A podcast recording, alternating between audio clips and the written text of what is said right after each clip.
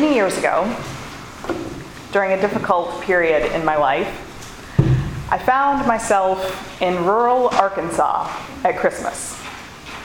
The little town where I was staying had a Christian church, a Church of Christ, and a Catholic church. But I was longing for my particular brand of liturgical comfort. So I drove 30 minutes to a bigger town with an, an Episcopal church. I found a pew near the back and my eyes filled with tears as soon as the choir started down the aisle singing, O Come All Ye Faithful. Like I said, it had been a tough year, and I was eagerly awaiting the coming of Christ, the inbreaking of something new, of God coming into God's messy creation to love us and to live with us, even sometimes in our less than lovable state. I don't remember much of the service, other than feeling wrapped in the embrace of the music and the liturgy and the unconditional love of God. When the service ended, we all streamed out into the cold winter night. Unusually cold, as Christmas that year saw a rare Arkansas snow flurry. Not only was it cold, it was dark. Once I got out of town and back into the farmland, it was very, very dark. I'd driven the road a few times before, but always during the day. Overly confident in my ability to navigate, I pressed on in the dark, lost in my thoughts. After a while, it occurred to me that I'd been driving for some time and I really had no idea where to turn.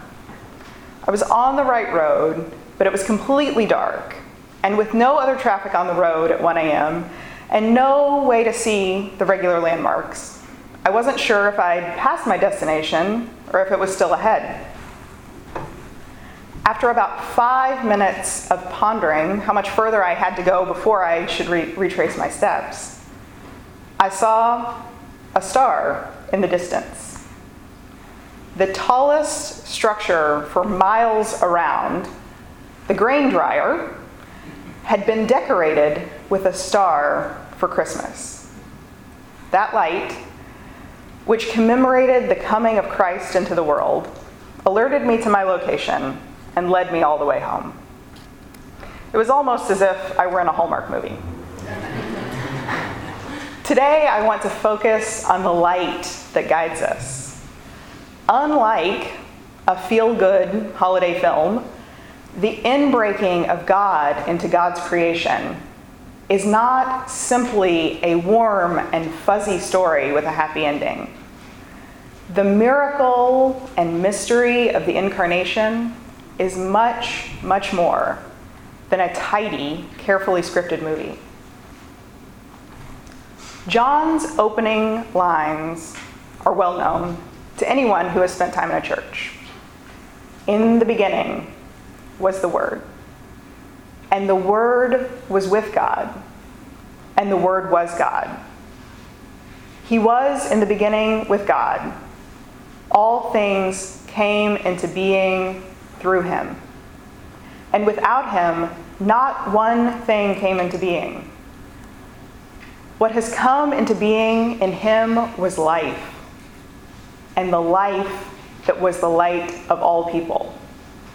The, the light shines in the darkness, and the darkness did not overcome it. John paints a very pretty picture, one that evokes the creation of the world, of newness and life and light. On the first Sunday after Christmas, just five weeks into the liturgical year, and two days before the beginning of the new calendar year, we are prone to contemplate beginnings. The excitement of the arrival of a baby, the anticipation we've all known in one form or another these past few weeks. Over thousands of years, we have taken a cue from John and tidied up the incarnation.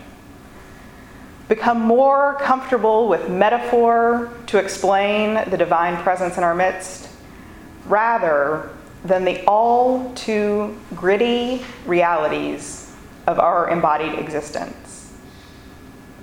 John nearly skims right past it. The Word became flesh and lived among us, and we have seen his glory, the glory as of a Father's only Son full of grace and truth. The lead is buried under glory and grace and truth. And who can blame him? Isn't it nicer to dwell on glory than on the realities of flesh? Flesh is fragile. Flesh requires maintenance, consistent sustenance, and it's often smelly and dirty if not washed regularly. We who are not God, we fleshly creatures, we feel pain and suffering and loss, as well as joy and love and passion. And yet, God took that risk to take on flesh. Not only the risk of any embodiment, but the risk of specific embodiment in the form of a child of poor migrants looking for a place to call home.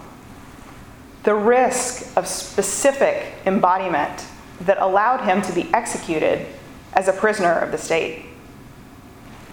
God is so passionate about being in relationship with God's creation. God came and got right in the middle of all our messiness and vulnerability. Last weekend, I had the great privilege of participating in the Blue Christmas service with Deacon Beth.